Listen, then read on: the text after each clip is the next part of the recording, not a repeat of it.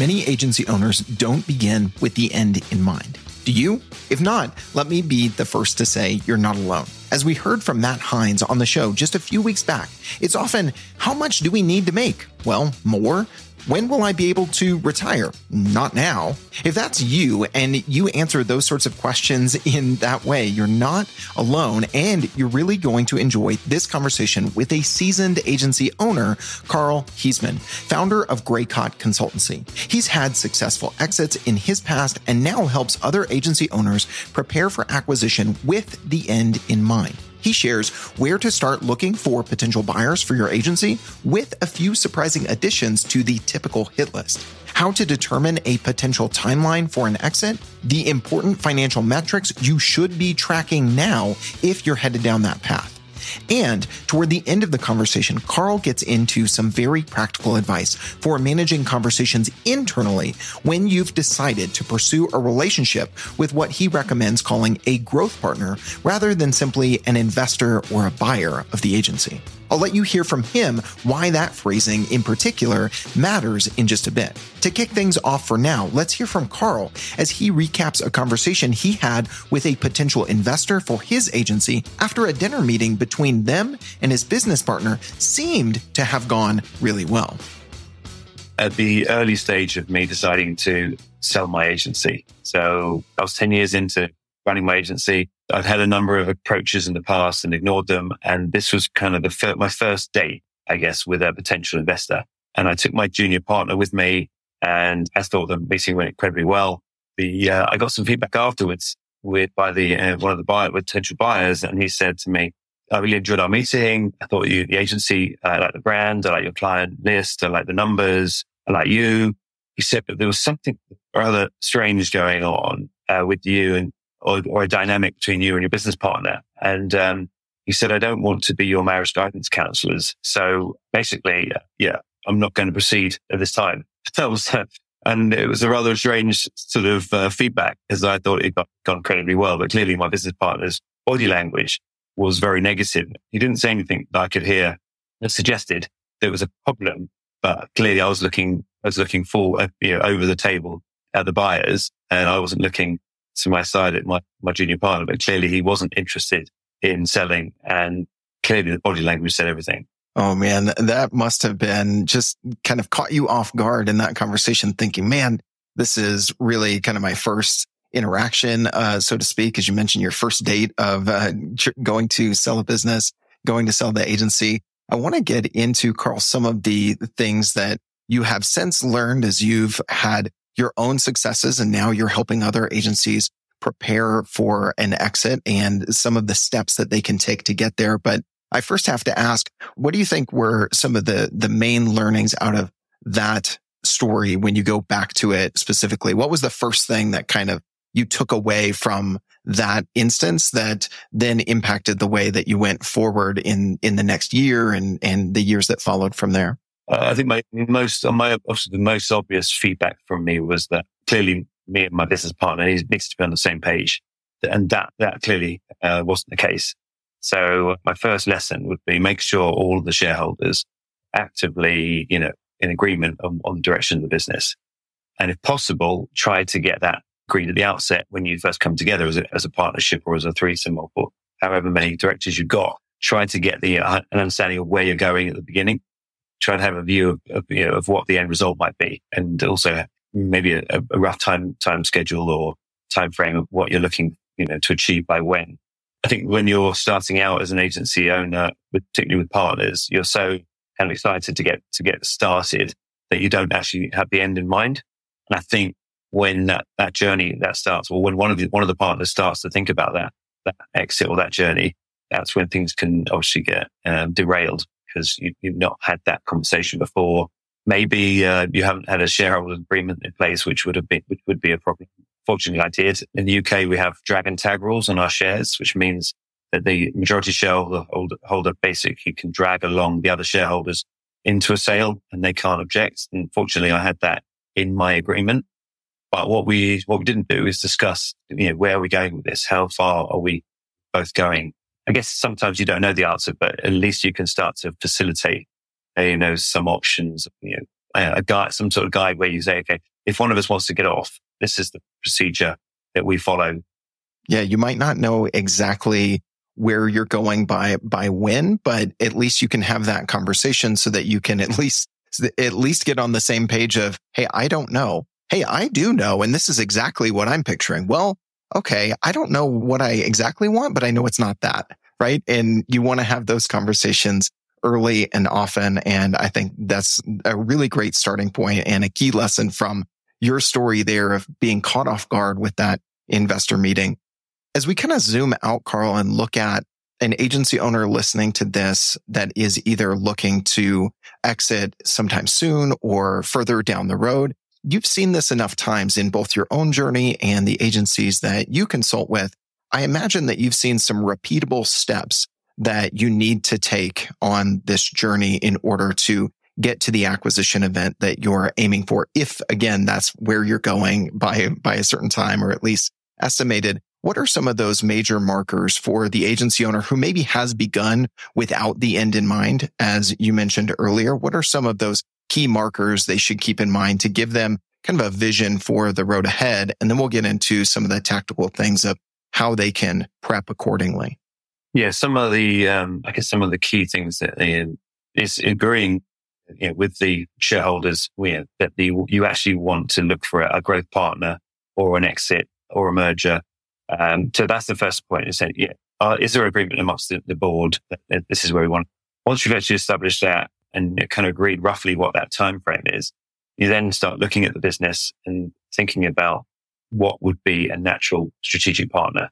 What would be, you know, who would be a potential buyer? Start to brainstorm those buyers what you know, is it a competitor? Is it a complementary agency? You know, sometimes it's, it's actually a client that wants to buy you, uh, or a supplier that wants to buy you. So start thinking about, you know, who might want to buy you. And then, um, if you've got the opportunity, look at if, have they actually bought anyone before? So if you've got any history about, you know, the acquisitions they've done before, you get, get, you get a sense of, of what sort of agency they're looking to buy and what size agency they might buy you can start benchmarking yourself against those agencies that were bought then and get, it gives you a sense of, okay, that's an attractive agency. Why was it bought? And you can start digging into company house information on their account, on their finances and start to get to follow them um, on social social media and see what what is it about those agencies that were bought by one of your potential buyers made them attractive. Um, so that's a really big, sort of broad brush picture. Once you kind of got you started that journey, you're thinking, okay, we're, we're going to look for a growth partner for want of a better word. I think then you start looking at the agency itself and what makes it attractive. And that's when you've got to get into the detail of, okay, the numbers, of course, got to look good. Typically the last three years of accounts ideally would be on a growth, on a growth uh, projection so that you, you can, you can sell a good story. And that of course comes with not only percentage growth, anything over 15 or 20% growth starts to get to put you on, on the map as a sort of a high, a slightly higher growing agency again, 15, 20% net profit is a key number to sort of, if you're in that, in those sort of numbers, it starts to make you look a bit more attractive. If you're a high growth agency and that can be way over, you know, way over 15, 20%, you, you might be growing at 30, 40%. A buyer might, might believe that some of that growth potential could come into their business. And that's why they're interested in, in, in buying an, an agency that's a fast growing one. They might think that you've got some special source that allows you to sort of you know, to, to know what you're doing and grow quickly. And just on those numbers, Karl, for folks who are listening here, because we've had a lot of agency owners on the show that say, Hey, one mistake I've made as an agency owner is not early on investing in my own financial literacy, understanding the finances of the business. So I just wanted to double back and make sure I heard you correctly for listeners. Were you saying that 15 to 20% year over year growth is something that makes it very appealing as well as that 15 to 20% net profit? Or were you just talking those percentages as related to net profit? Well, they're, they're the key net, net profit figures. You know, 15 to 20% or, or above is great. I know the bigger you get, the more difficult it is to get those, those higher net profit figures. Um, I work with agencies that are on you know, maybe 30% net profit because they're slightly smaller. Bigger agencies tend to get, tend to get, you know, smaller net profit. The growth number, 15 20 percent is kind of a minimum. You need to be, need to really be growing. And, and actually 15 20 percent growth isn't hugely great. You know, that, that big as 20 plus, 20% plus would be a, probably be better if you're going to look for a very attractive of a more attractive sale. Let's suppose that any, any business can, can sell, but ideally, you know, you want to be thinking about the most attractive one is, is to sell at a time when you are, when you've gone through a period of growth. Awesome. Okay. Thank you for doubling back on that. The other thing I know you you talk about and advise agency owners on, you know, kind of what I hear you saying so far is you've got to get agreement with with your partners. Then you start to look at potential buyers and then you take stock of your your current state with some of the existing both growth and profitability numbers. And from there, often is it looking at timing and starting to kind of reverse engineer what your timeline might look like? Or what would you say is kind of the, the fourth step uh, after you've taken these at least started down the road of these first three that you've advised folks on today? Once you've made the decision to start looking at an exit, firstly, yeah, you get agreement amongst your, amongst the directors that there's an appetite for doing that. Are you all on the same page for that? Timing wise, time, timing is probably the single most important um, factor in valuation. Because if you, if you go into the market when there's lots of buyers, then clearly you're going to get potential, a much, a much greater potential value. If you go, go to market when there's no one or, or few buyers, then you're going to get a low. So, so, classic supply demand kicks in. What is the state of the market at the time? Is the market, you know, is there a lot of, is it a time where you know, borrowing is cheaper? So therefore you, you know, buyers can borrow money in order to, to, you know, to buy an agency. So what, what is the state of the market at the moment is a real key thing. And that's something, again, you can't control you could control going to market at a particular time where you think, actually, this is a, we're in a recession right now. This isn't a good time. So well, let's wait until, you know, maybe the year of an election because the, the incumbent party tries to make the economy as sweet as possible to get, you know, to get re-elected. Often you find that going to market the year of election is, the next year in both the US and UK is likely to be a good, a better year to go to market because there's going to be hopefully better than it, well, you know, the, the economy is going to be better than this year So there's quite a few factors that you know, some of them are out of your control, but some of them you can just say, okay, that, that, this is a good time to go. Let's prepare ourselves to go to market at that point. So they're, they're key. Uh, they're key, sort of, so many key, key factors.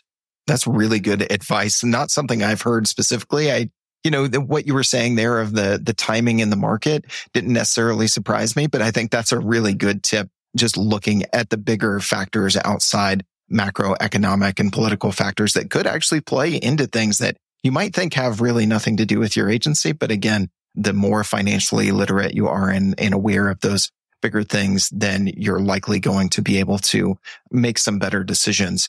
So Karl, next thing I wanted to tee you up on were some of the key numbers that agency owners should be thinking about tracking to prepare for investor questions. So we talked about some of the big ones, your growth percentage, but definitely your, your net profit. If you're only looking at, at growth and you're hitting kind of that minimum threshold that you mentioned earlier, they could take a closer look and just say no. And you say, wait, wait, wait, wait, look at all this growth. That's not the whole story. What are some of the other questions that investors are going to ask agency owners in, in your experience and some of the numbers they're going to want to see so that anyone listening to this can start to reverse engineer, start to track those metrics and prepare for those questions in advance? Yeah. Okay. Yeah. So that's a great question as well. I think one of the key numbers that they're going to ask and track is how much income do you have from each of your clients? And they're going to be particularly uh, concerned when they get too much income from, from one client. So if any client is billing, you know, way over 20, 25% of your income, you've got a massive threat to the stability of the agency.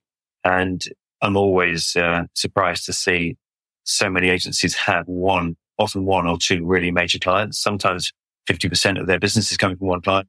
Unfortunately, that actually, um, it's, the numbers might be good. The, the net profit might be good. The growth might be good, but actually it detracts from its, from its, from its appeal to, a, to an investor if one, one client dominates the, the income. And I, have actually heard of, um, of a, an agency stopping billing you know, or stopping winning new business from existing clients because of that. And I can see why, because uh, some investors actually don't, don't actually include those numbers in their valuation because they know it, there's a huge threat that that client leaves when a deal's done, then the business is obviously worth uh, considerably less. That's one, definitely one of the key, key factors. Yeah, that makes a ton of sense. One of the things I've heard from Drew McLellan at Agency Management Institute, he calls them gorilla clients those that are taking up outsized portion of your ARR and they kind of lead you around by the nose. There's implications with servicing clients and profitability for those sorts of clients. But as you point out here, there's also risk if you are looking for an exit or planning for an acquisition that those pose a threat to you and to investors. So you need to be aware of those.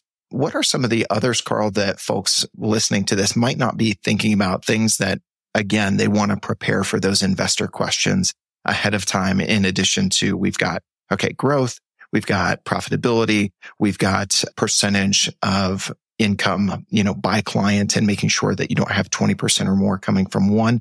What else can we add to this list for, for people today? It's already a good list going yeah. today. Okay. Well, let's get a few more KPIs out there, shall we? The other one I think is really useful to know. And again, I'm surprised quite a lot of agencies I, I work with at the outset don't know is uh, what percentage of income do they do they have by service offering?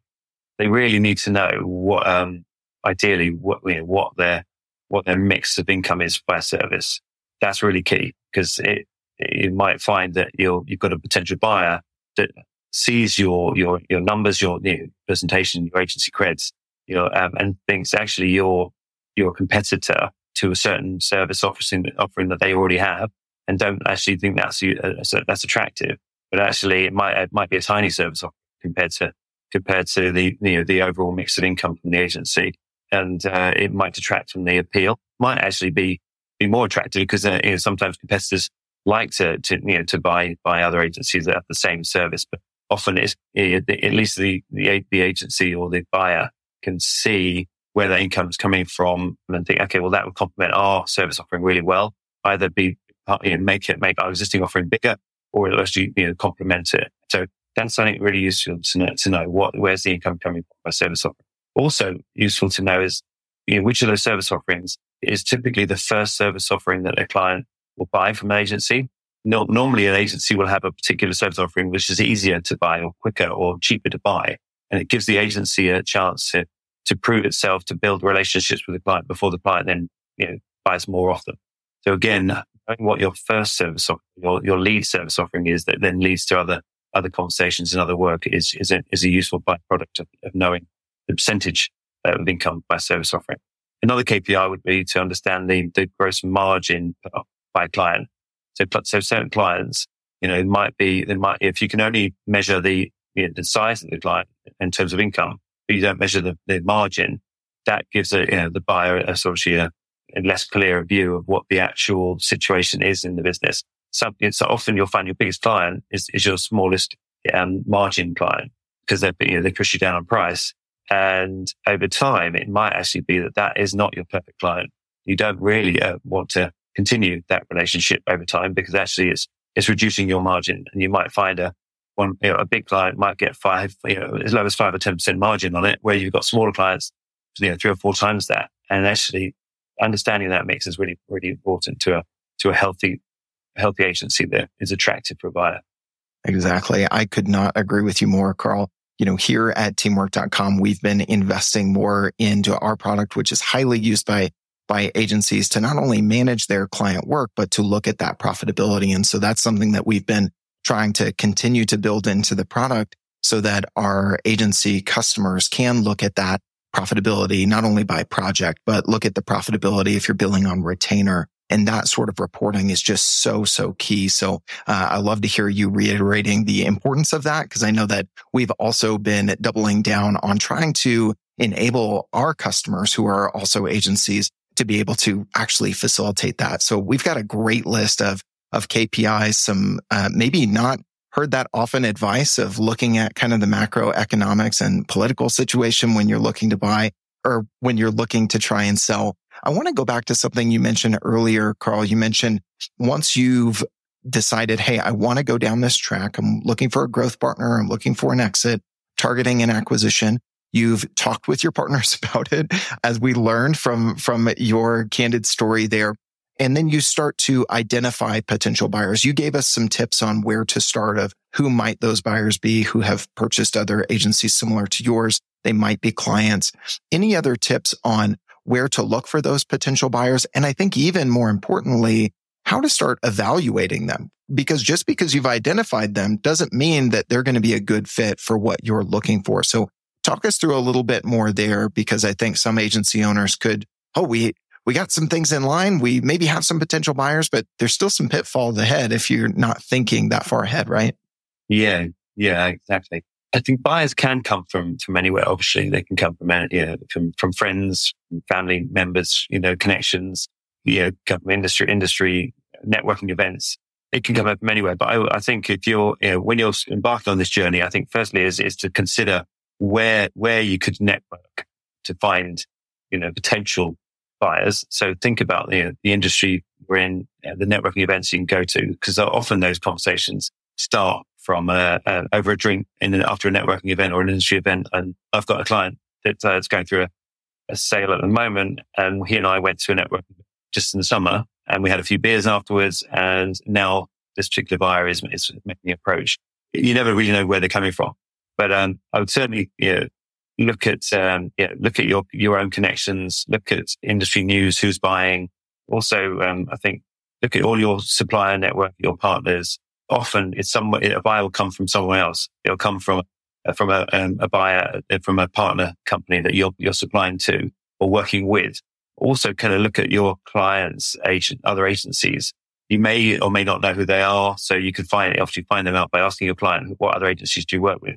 The fact that they are working with your client gives a deferred kind of trust that yeah, your client trusts them, your client trusts you. Therefore, you've got a you've got a good excuse to have a conversation might be that they are um, looking, you know, they know who you are because they know you're billing, you're billing your, your, you're the same client. It might be that you obviously have complementary services. Otherwise you wouldn't be working with the same client. Those conversations often lead to partnerships, which then often lead to partnerships that go on to, to a, you know, a more involved conversation, which might be, okay, let's get, let's get closer than a, than a partnership. Hey there, it's Logan with teamwork.com. I wanted to take a quick timeout from this conversation to ask you just a few questions.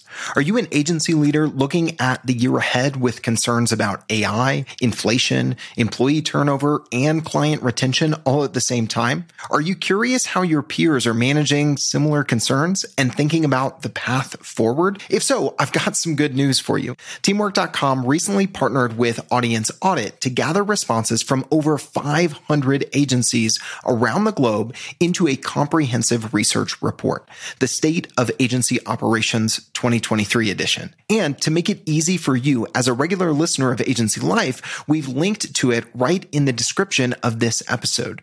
So if you want insights from fellow agency leaders about how they're managing profitability, employee utilization rates, the use of new AI tools, and over servicing clients, check that link in the description of this episode and access the 2023 State of Agency Operations Report today. All right, let's get back to the rest of the conversation with today's guest.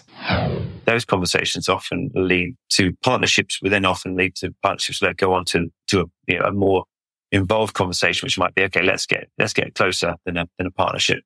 That is a great list. I just want to encourage anybody hit that back button a couple of times and just start writing down those, those potential sources of investors or buyers, as Karl was listing off there. I think, you know, you started with your network, but drilled into some very specific examples that might not have been on people's radar, some of your partners. And I love that last one you touched on, Karl. The other agencies that are working with your client that are just one degree of separation. And as you pointed out there, if they have a complementary service, it could make a lot of sense. And there's already some familiarity potential for a warm intro there. As you've identified some of those, Karl, and you start to approach those folks, what are some common advice that you're giving to, to your clients as they're starting to evaluate those potential buyers, as they're starting to have those conversations? Could be completely, you know, uncharted waters for agency owners who are thinking about this, going into those conversations for the first time. What are some pieces of advice you give to them as they're wading into those new waters? Well, I would probably it's got to start with chemistry. Yeah, ideally, you're going to get a chance to meet the founder of the other, you know, the other agency. Um, in this case, um, if you've got good chemistry, um, that's that's the important thing. Yeah. So find out eh, can you get on with these people. Find out if you can, you know, what are their values. They might publish their values, or you'll get a sense of what their values are, and are and are they values that you that you share. I think if you've got shared values, you've got some chemistry, you've got complementary services, you'll start, that's the foundation of, a more meaningful conversation. And, um, ideally that could lead to partner conversation. Let's collaborate, which then could gives up both parties the opportunity to, to work together on a potential, you know, campaign together. And that then gives parties the, the opportunity to just sort of uh, scope each other out, see, see, you know, uh, how they work, see what the quality of their work is. And that then lead, often leads to a, um, or can lead to a, to a, more detailed conversation. Well, where are you, where are you going with your business? What, you know, what are your, your hopes and hopes and, and ambitions for the future? Are you looking to grow? How are you looking to grow? Have you thought about, you know, taking a partnership to another level where maybe a, that could be a merger and acquisition? So uh, I would definitely, you know, it's got to be about, you know, about the chemistry you know, first, chemistry first, and then everything else will follow. Such good advice. And I like that tip there of starting with some sort of collaboration, some sort of work or project or campaign or some sort of partnership that you can embark on to see, you know, if you're talking about a merger or acquisition, you could get some false positives on the values alignment and the relationship. And as you pointed out, the chemistry. But if you're doing some work together, it's where you really find out, right? That's where the, the rubber can meet the road as, as they say. Well, Karl, before we get into our final two segments, as we always do here on Agency Life, what have we not touched on here? What are maybe some of the things that agency owners who are uh, pursuing an acquisition or some sort of exit, they're looking at your advice and they could still maybe miss the mark in that being some sort of successful exit. What are some, maybe one or two of the pitfalls to look out for even if they're following all the advice that, that we shared today, what do you want to kind of shine a light on on the road ahead for them? Okay. Yeah. Things to think about, which we haven't mentioned. Obviously people is a key one. So that involves not only the having the right staff in the right positions with the right skills, but that also kind of gets into, you know, culture. Is there a, is there a positive culture in the business? But also more importantly, is there a, a succession plan? Has that, has anyone actually kind of thought, okay, if buyers leave, who could run the business? And I think you need to be mindful that as an agency owner looking to sell, the buyer will think, rightly or wrongly, that as soon as you get your first check, that you might, as a, as the seller, just leave. You know, you might, yeah, and, um, and that is the danger. If the initial check is big enough, then there's a, there is a danger, a threat that they, the agency owner might just say, thank you. I'm off now. You have it. It's yours. And now, of course, the, the in, in agencies are relationship uh, businesses, they're people businesses. It's incredibly dangerous to, um, you know, to let the, you know, the buyer walk, or sorry, the seller walk as quickly, you know, quickly, which is why there are typically three or four year earnouts, which is that period after, after the sale that, um, that more money gets paid, paid to the, the seller over time. So it's really important to get that succession plan in place. Make sure that the key, the key people have a number two if it's a creative director that's a shareholder, has he got a really good deputy creative? If uh, yeah, if it's a techie person, do they have a great, a great, you know, great backup? The M- does the MD have a deputy? And work on work on that succession plan. Make sure that people, there's a team below the owners um, that could worst case, you know, worst case scenario could run the business. If you want a quicker exit, then you, you really need to put yourself out of the job as quickly as possible and demonstrate to the buyers you're not you're not needed. It all comes down to what you what, what you're hoping for. A lot of agency owners actually want to continue to within a bigger organization and see that as a as a career development opportunity for them. But others don't want to work for anyone else, and that's why they start their own agency and can't think of anything worse than having a boss. So if you're the sort of agency that doesn't want a boss, then you need to minimize your now, which means in terms of time, and, and you, you, need to then place a, uh, a succession plan so that you can demonstrate to the buyers that you're not really that necessary to the to the future of the business. Therefore, please let please let me go uh, as, as soon as possible. It echoes something that you said earlier, beginning with the end in mind. And what are you really looking for? And that can look differently, but make sure you don't get yourself into a situation where you're like, this isn't exactly what I was wanting or that I, I, I got what I didn't realize I didn't want that sort of thing, right? One more question on this, Karl, because I love that you pointed out the importance of the people. It goes back to the relationship with your partner that we mentioned earlier. You could find the right buyer. The things could be right. You could have all the KPIs in place, but there are the people dynamics, the cultural dynamics that could be a blocker to either having that successful exit or having that exit go well. And so how do you recommend to agency owners going down this path have this conversation with the rest of their team as you're making those plans? What is kind of that balance of, of sharing enough and where they're going and being candid without oversharing? I'm sure you've seen it handled a number of different ways, some well, some not. It's always nuanced, but what do you advise people on there, Karl? Yeah, you're right. It, it is a delicate, a delicate conversation to have. And, um, and some, some people are very good at it and some people you know, are really, really not very good at it at all.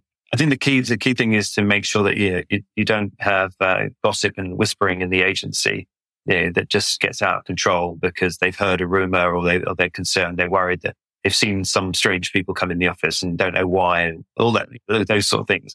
It's obviously a lot easier if you, if you haven't, if you've no, got, no longer got an office because you can have those, you know, it can be more discreet. But in an agency where you still get, got people going to the office, then, uh, at some point the buyer will want to come and look at the agency and, and sort of, you know, kick the tires and go, okay, well, what's going on here?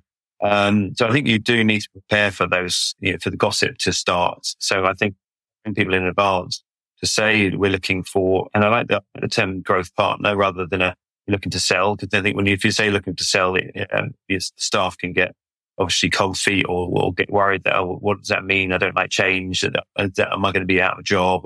All those, all those kind of rumors can, can start. So by being in control of the conversation, I think is important. Um, and having a, a conversation that, yeah, that about looking for a growth partner, which we can, know, to help us grow. If we, and then start, you can start selling the benefits of growth. You can start saying that bigger, there's more, there's more opportunities for promotion there's more opportunities for travel, the more opportunities for, uh, you know, for, for bigger, bigger and better clients.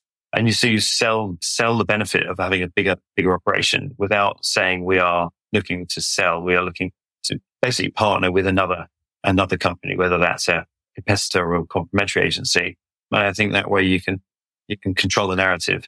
As soon as you lose control of that and, and then your best, sometimes your best people will, will leave because they think they're, they're worried that something's, uh, something's happening that's, you know, they're not being told about. So I think it's, really important to just keep that conversation going.